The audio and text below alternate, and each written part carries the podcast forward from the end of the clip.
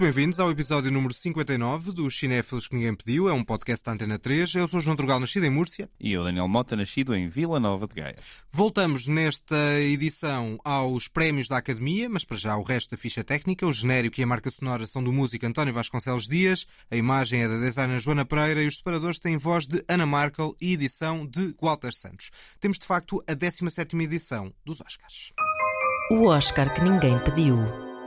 17 cerimónia dos prémios de Hollywood. Estamos em 1945 a premiar os melhores filmes de 1944 e neste caso vamos até ao coro da missa. Everybody together now. You got your notes. Ba ba ba ba. Now we hit them all together. We got a nice chord. Ready? Let's hear it. Este filme chama-se Going My Way, O Bom Pastor, em português. Uh, fomos de facto até à missa. Este é um filme bastante menos emblemático do que o Casa Blanca. Uh, Daniel Bota continua ali a prolongar o coro, o coro da missa, assim bem em fundo. Casablanca foi o filme anterior a ganhar o Oscar, este é bem menos emblemático, mas limpou-se sete Oscars. Significa que é muito mais cinema. É, é muito mais cinema, é muito mais filme, é, é muito mais tudo. É. Uh, isto, de facto, temos aqui uma. Bom, é assim. Sete Oscars, e atenção, atenção, sete Oscars não são sete Oscars quaisquer. Filme, realização, argumento, história e ator principal e ator secundário. Seis dos sete Oscars são dos principais, digamos assim. Eu pergunto-me se na altura o trailer era alguma coisa do género. Vejam, um filme em que no seu clímax emocional podemos observar três homens a jogar golfe. e depois dessa intensa e excitante cena, vejam como eles jogam damas. E durante todo este tempo, absolutamente nada acontece. Estás a ser um bocadinho exagerado. Há ali qualquer. Ah, eu é que estou a ser exagerado. Estás a ser um bocadinho, porque temos dois padres de duas gerações distintas e, portanto, é no fundo essa o ponto de partida deste filme. E há na relação entre estas duas pessoas, um, digamos, com hábitos mais conservadores e outro que vem para modernizar a paróquia, que é o nosso claro. Bing Crosby. Há muito pretexto para o Bing Crosby brilhar, não necessariamente como ator, mas como cantor, mas há alguma na relação entre estes dois padres que eu acho alguma piada. Daí a ser grande cinema, não é? Mas tem alguma piada a relação entre estes dois padres. Estou a tentar encontrar alguns aspectos positivos deste filme. É, é assim, o filme é um filme leve, que tem uma moral Enxuta. Bonita, digamos assim. Sim, enxuta. Enxuta é uma. É, pá, palavra perfeita. Obrigado, João. Sim, é um filme que aquece, uh, personagem terra a terra. Calha de ser, uma, ser muito uh, longo, com menos 45 minutos. Passava muito melhor. Ficava quase uma curta, não é? Uma não, média metragem. Em duas horas e, e seis. Ficava com uma hora e vinte, que era o que devia. Mas o, o filme estende-se muito em sequências corais e, e, ele canta mais uma vez uma canção e agora canta com a rapariga e agora canta sozinho e ou seja tentando nos colocar na altura o que é que seria ver um filme deste? Um filme que como tu disseste, é enxuto, que tem um lado leve, que tem um lado que nos tira um bocado do que na altura estava a acontecer no mundo todo, da guerra. O filme, se calhar, acaba por ser premiado por essa capacidade que tem de nos colocar num espaço mental mais, mais pacífico, mais estável, mais razoável, se calhar. Pá, e o Bing Crosby ganhou o Oscar porque, de facto, tem uma voz de anjo. Sim, lá está, é, é tal coisa. O Bing Crosby é cantor e ator ao mesmo tempo neste Going My Way. É um bocadinho esses números musicais que também estão a, a sobressair aqui no filme e muito do filme parece feito para mostrar esses números e para uh, as canções uh, interpretadas pelo Bing Crosby brilharem ao longo do filme. Há uma curiosidade, é que este senhor, o outro padre, que é o Barry Fitzgerald, conquistou aqui algo absolutamente histórico nesta cerimónia de Hollywood. O que é? Já vou dizer a seguir ao certo. Mrs. Carmody, did the young priest come yet? He's here, but he insisted on changing his clothes before seeing you. Ah, that's nice. Tidying himself up a bit. Hello, Father. I'm your new curate, Father. Ora, o Barry Fitzgerald, que estava aqui a contracenar com o Bing Crosby, conseguiu duas nomeações neste filme, duas só para ele. Isso não é caso único. Realizadores e atores talvez possa ter acontecido uma outra vez. Aconteceu certamente mais vezes um realizador ser nomeado como realizador e como argumentista, ou como produtor do filme também. Portanto, isso aconteceu várias vezes. Agora, isto só aconteceu uma vez. O Barry Fitzgerald foi nomeado para melhor ator e para melhor ator secundário com o mesmo papel. Isto faz algum sentido? Faz, faz, João. Eu vou-te explicar o sentido que isto faz. É, Álcool? É um total. Eu, eu quando vi esta curiosidade, eu achei, pronto, esta malta andava um bocado perdida e percebo que, pronto, que quiseram dar esta benesse. Honestamente, estou aqui a tentar dar uma volta, mas não há, obviamente, razão nenhuma para um ator ser considerado em duas categorias. Aliás, ele até podia ser considerado em duas categorias. Se fossem dois papéis diferentes. nomeado- Não, se fossem dois papéis diferentes. Mas porque ele tinha dupla personalidade, uma coisa qualquer assim parecida. Não, não, Assim, havia alguma lógica, né? Já Ou dois gêmeos. vezes- Gêmeos, por E exemplo. nós, exato, gêmeos, isso era incrível. Não é? Um gêmeo. O Jeremy Irons, por exemplo, no Irmãos gêmeo. Inseparáveis, era nomeado para melhor ator com um e melhor ator secundário com outro. Fazia mais sentido. Pelo menos eram papéis diferentes. Isso era inacreditável. Mas eu estou a imaginar, é, é- é- eles a dada altura também não tinham, se calhar, eh, os critérios tão bem definidos como têm hoje em dia. Ou seja, eu não sei muito bem os critérios que definem o que é que faz uma personagem principal ou secundária num, num filme, porque já houve várias vezes em que o personagem secundário, ou melhor, o ator secundário, ganhou o Oscar de melhor ator secundário, não só é aquilo que nós mais relembramos do filme,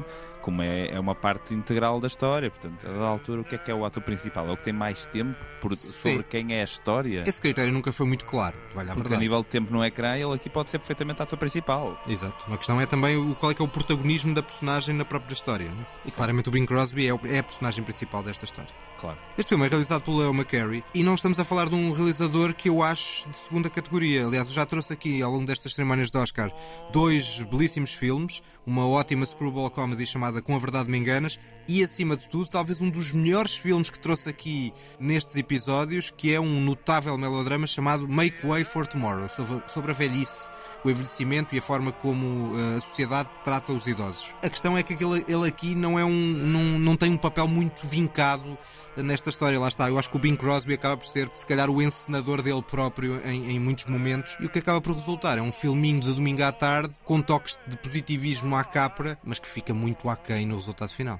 Sim, o Capra não é. Nós falamos muito desta questão do humanismo e do positivismo, mas o Capra vai um bocadinho além disso e é um, é um realizador com um cunho artístico muito forte. Ah, este filme parece-me de tarefeiro, ainda para mais, pelo que tu dizes, eu, eu também ainda não vi. Pelo menos o Make Way for Tomorrow eu, eu queria muito ver, porque tu falaste do filme com muita paixão.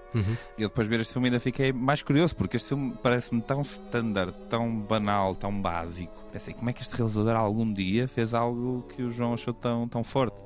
Mas ah, verei. Se calhar ele aqui foi tarefeiro, não é? E, nesse, e, no- e noutros filmes não o foi, portanto pode acontecer uh, um bocadinho isso. Uma vez tarefeiro, para sempre tarefeiro. Depende, eu acho que há realizadores que fazem projetos para ganhar dinheiro e em que aí são tarefeiros para depois poderem fazer os seus projetos de autor em que de facto tem uma marca, goste-se mais ou goste-se menos. Portanto, eu acho que isso não é bem. Digam, Possivelmente o Kenneth Branagh, que gostes ou não, há um lado daqueles policiais do Poirot que são uma coisa e há os filmes teatrais que são outra, não é? Ou o Belfast que também é outra. E portanto há dois estilos completamente diferentes. E se calhar ele tem mais marca num do que no outro. eu vi o, do, o Expresso do, do Oriente aqui há uns anos numa viagem de, de avião e posso-te garantir que é uma bela atrapalhada. Prefiro o Going My Way.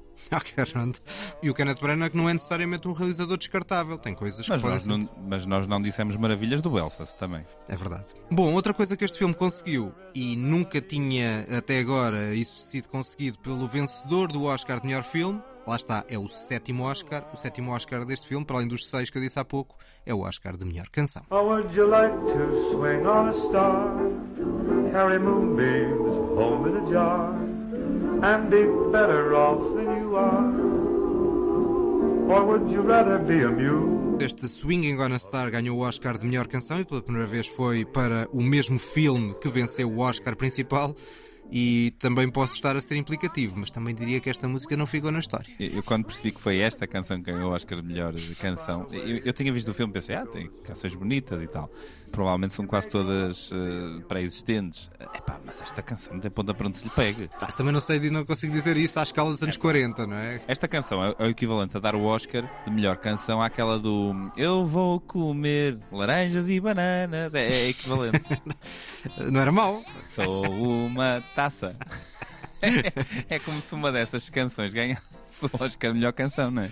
E este ano, nos nomeados, temos Common, Panda e os Caricas. Ia ser assim. Olha, fica a sugestão. Ficavam doidos, ficavam doidos. Bom, se calhar já chega de falarmos deste Cabaré para o Convento, eh, versão 1944, chamado O Bom Pastor, ou Going My Way.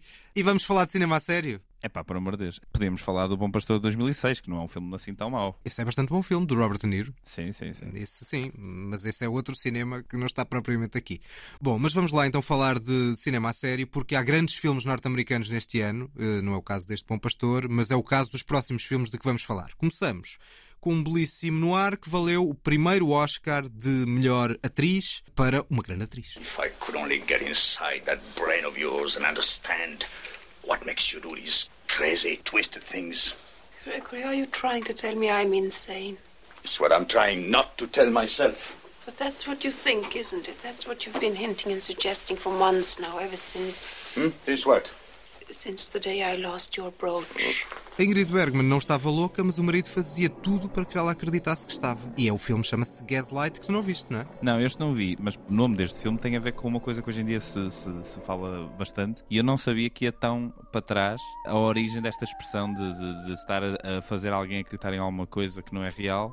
Não origina neste filme, origina ainda mais atrás numa peça britânica de 1938, mas pelo menos isso acho curioso e quase consigo imaginar sobre o que é que é o filme. O próprio título tem um duplo sentido. O sentido da luz, da parte da luz, e o título em português é Meia Luz, também faz parte do próprio argumento. Não vou eh, falar muito sobre o filme, mas tem uma, uma justificação narrativa para além do lado metafórico de que tu falas, chamado de facto Gaslight. Um dos tipos mais interessantes da segunda linha de Hollywood, que é o Josh Cooker, que fez, tinha feito Mulherzinhas, tinha feito o Philadelphia Story e viria depois a tornar-se mais famoso ainda com My Fair Lady, eh, uns anos mais tarde. Este filme é de facto um noir tenso, sinistro, claustrofóbico e nunca é o lado de suspense, não há, não há grandes dúvidas. Ou seja, isso não é spoiler o que eu estou a dizer e e aquilo que há pouco estava a referir.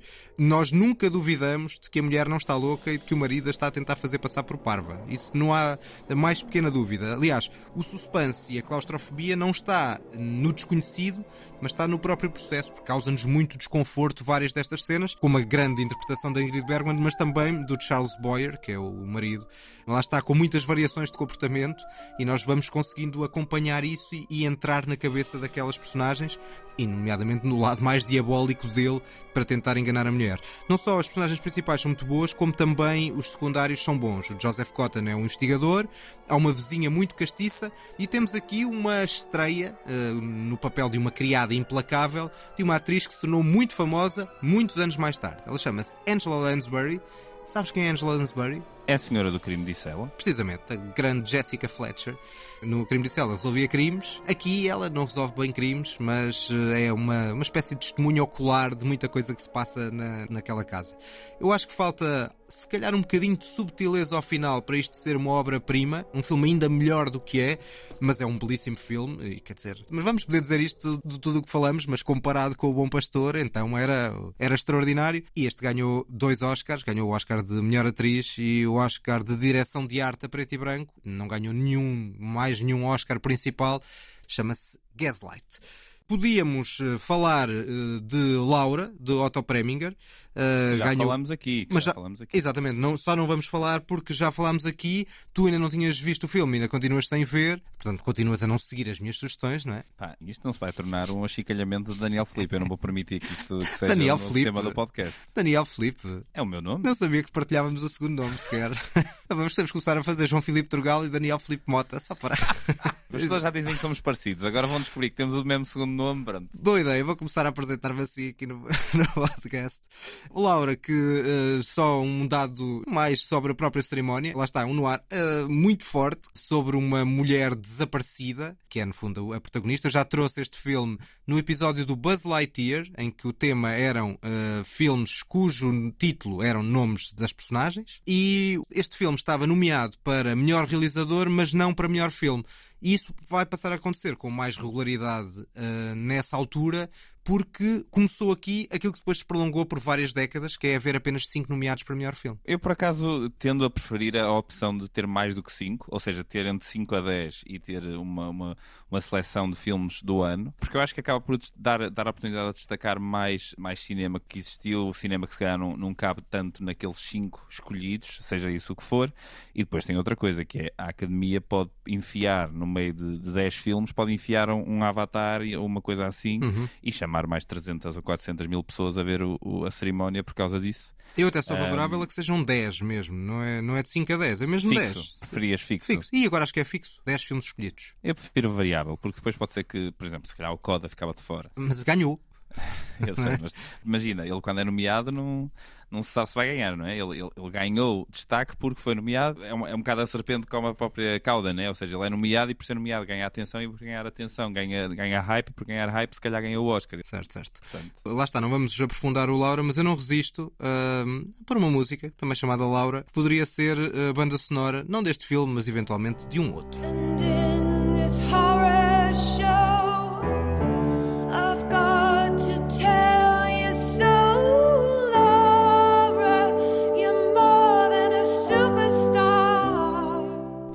Um breve diálogo entre o passado e a contemporaneidade através deste Laura de Bedford Lashes, que eu diria que nunca seria banda sonora, obviamente, deste filme de 1944, mas podia perfeitamente ser banda sonora de um filme de David Lynch. Sim, sim, completamente. Ainda para mais este, este ambiente todo fantasmagórico e de pesadelo que bate tão certo com algumas coisas do Lynch. Existe também uma canção do próprio do Laura, um standard jazz que tem versões de toda a gente e mais alguma. Eu estou em falta com este filme, estou em falta com o Otto Preminger. Eu preferia ir recolher-me no meu canto e chorar, porque este bocado da minha cine- cinefilia continua, continua mal. Chora aí, enquanto choras um pouco, vamos passar para uma verdadeira obra-prima que não ganhou rigorosamente nada nesta cerimónia. You want to know who killed Dietrichson? I killed Dietrichson. Me, Walter Neff, insurance salesman. 35 years old, unmarried, no visible scars. Until a while ago, that is. Yes, I killed him. I killed him for money and for a woman. And I didn't get the money and I didn't get the woman. Pretty, isn't it? Cá temos. E esta revelação sobre o crime é feita logo no início do filme. Portanto, novamente, a dúvida, o suspense, a tensão, não estão em saber quem matou. Estão em todo o processo. E o filme é de um dos grandes cineastas de todos os tempos, chamado Billy Wilder. É, é, o, o Billy Wilder faz isto em dois filmes, neste e no Crepúsculo dos Deuses, não é? Uhum. Pelo menos. Este chama-se Double Indemnity, pagos a dobrar, falta dizer o título. Este, este é basicamente o standard pelo qual todo o cinema no ar depois se acabou por reger, não é? Certo. Isto é um filme malhaço e começa com esta frase: I didn't get the money and I didn't get the woman. Uhum. Um, o argumento é escrito aqui pelo Billy Wilder em parceria com o Raymond Chandler, que é autor de uma série de Pulp Fictions e é dos filmes mais eficazes. O próprio Billy Wilder considerava o seu filme mais eficaz porque dizia ele: é o filme que eu cometi menos erros.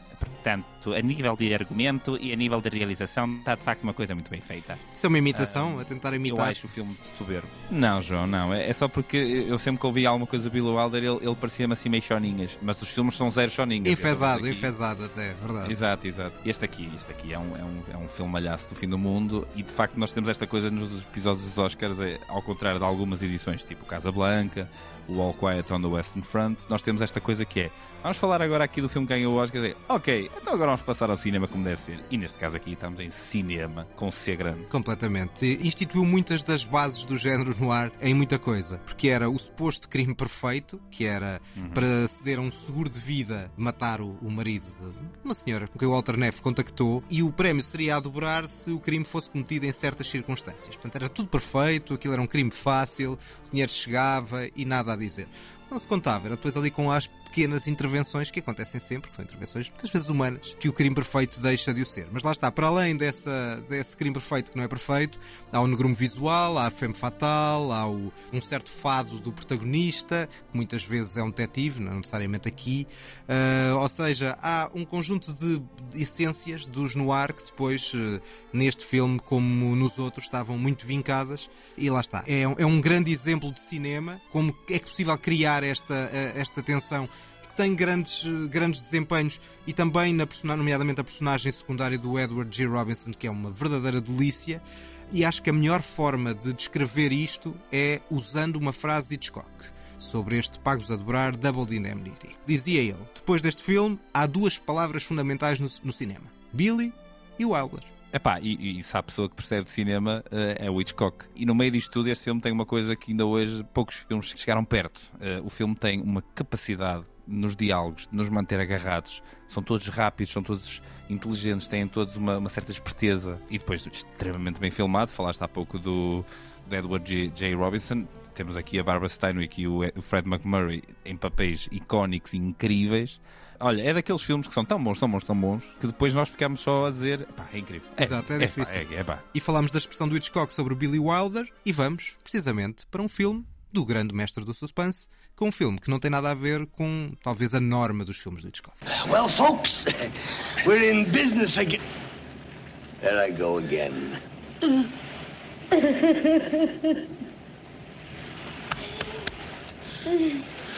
Well, I only hope Miss Spencer hasn't been worrying too much.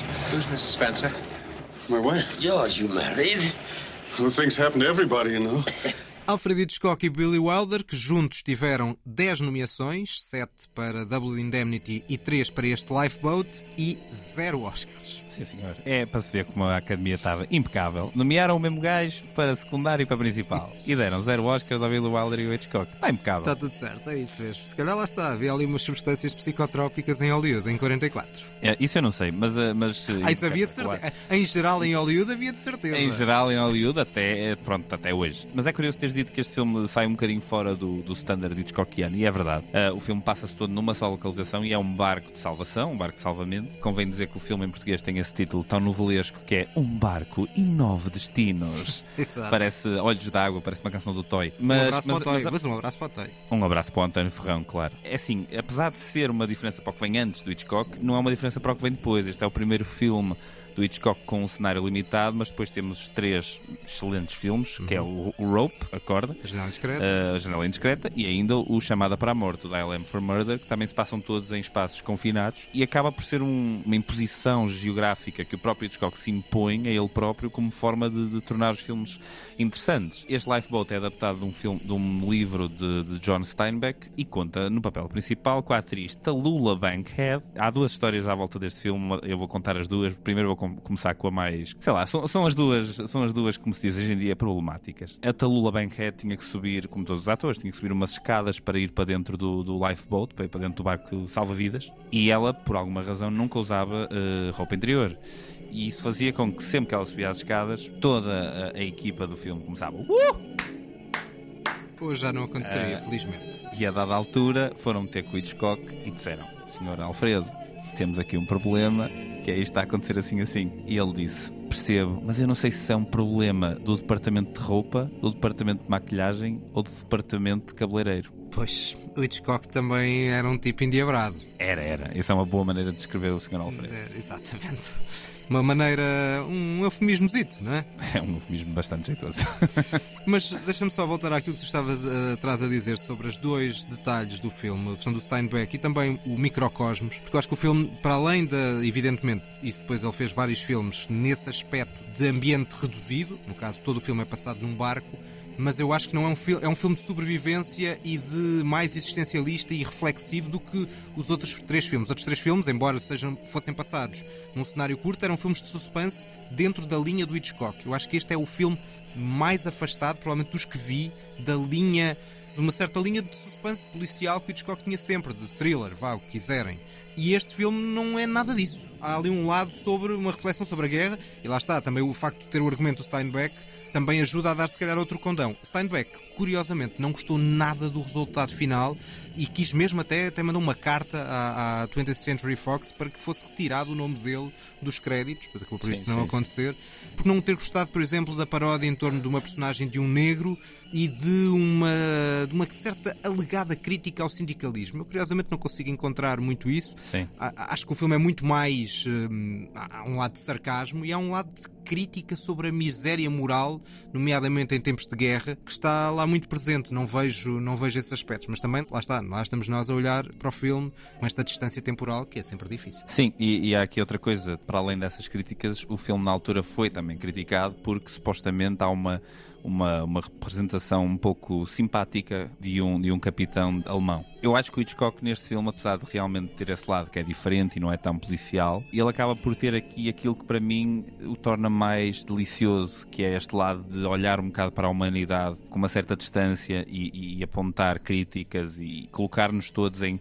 numa série de arquétipos e numa série de gavetinhas de, de crítica em que todos nós nos conseguimos rever na personagem X, Y, Z e um lado subversivo, pá, que é aquilo que eu acho mais incrível no Hitchcock, não tanto o quão bem ele faz suspense, que eu acho que isso é inegável, e acho, mas também acho que há muitos realizadores que o conseguem fazer, mas o lado subversivo é, o- é o meu lado favorito. Uhum. Percebo isso e lá está. Acho que até o próprio final do filme, razoavelmente em aberto, era um bocadinho também o simbolismo do que se vivia na altura. O filme saiu em, em janeiro de 44. A guerra estava longe de estar encaminhada para o fim, o nazismo estava longe de se prever que iria ser derrotado e, portanto, acho que acaba por ser um- uma reflexão que deixa o cenário em aberto, tal e qual o cenário histórico que se vivia na altura. E eu acho que lá está, é, é muito eficaz, visualmente muito eficaz, sem banda sonora. Nós temos aqui a ouvir a música do genérico, não existe mais. eh, O filme praticamente não tem música, só a música diegética, narrativa, que é assobiada pelas exatamente. personagens. Não há nenhuma outra música de fundo. E lá está, é um outro Hitchcock que vale bem a pena conhecer. No entanto, a Academia não reconheceu minimamente este trabalho de Hitchcock, como também muitas vezes aconteceu ao longo dos anos. Fechamos a parte dos Oscars com um bocadinho de bonecada. Pra mim? Oh, meu bem!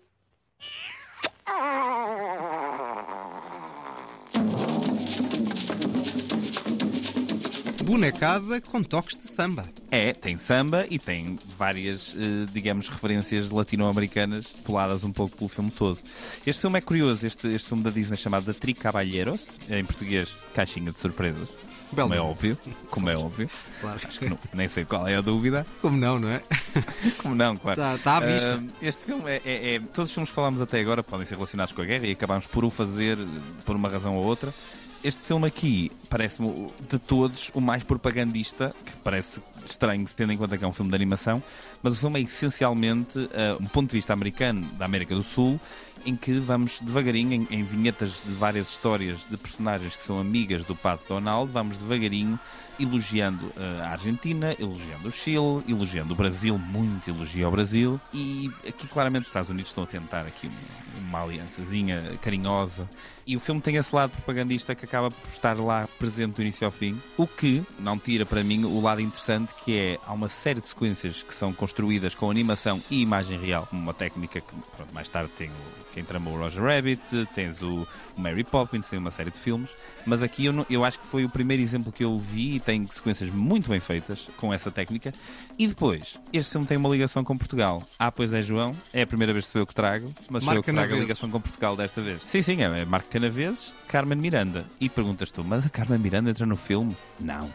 Entra a irmã, que eu até a ver este filme não sabia que existia. Eu estava a ver o filme e estava lá um personagem. Pá, aquilo tudo me fazia lembrar a Carmen Miranda. Eu só pensava, caramba, não é a Carmen Miranda, mas é muito parecida. De facto, é a Aurora.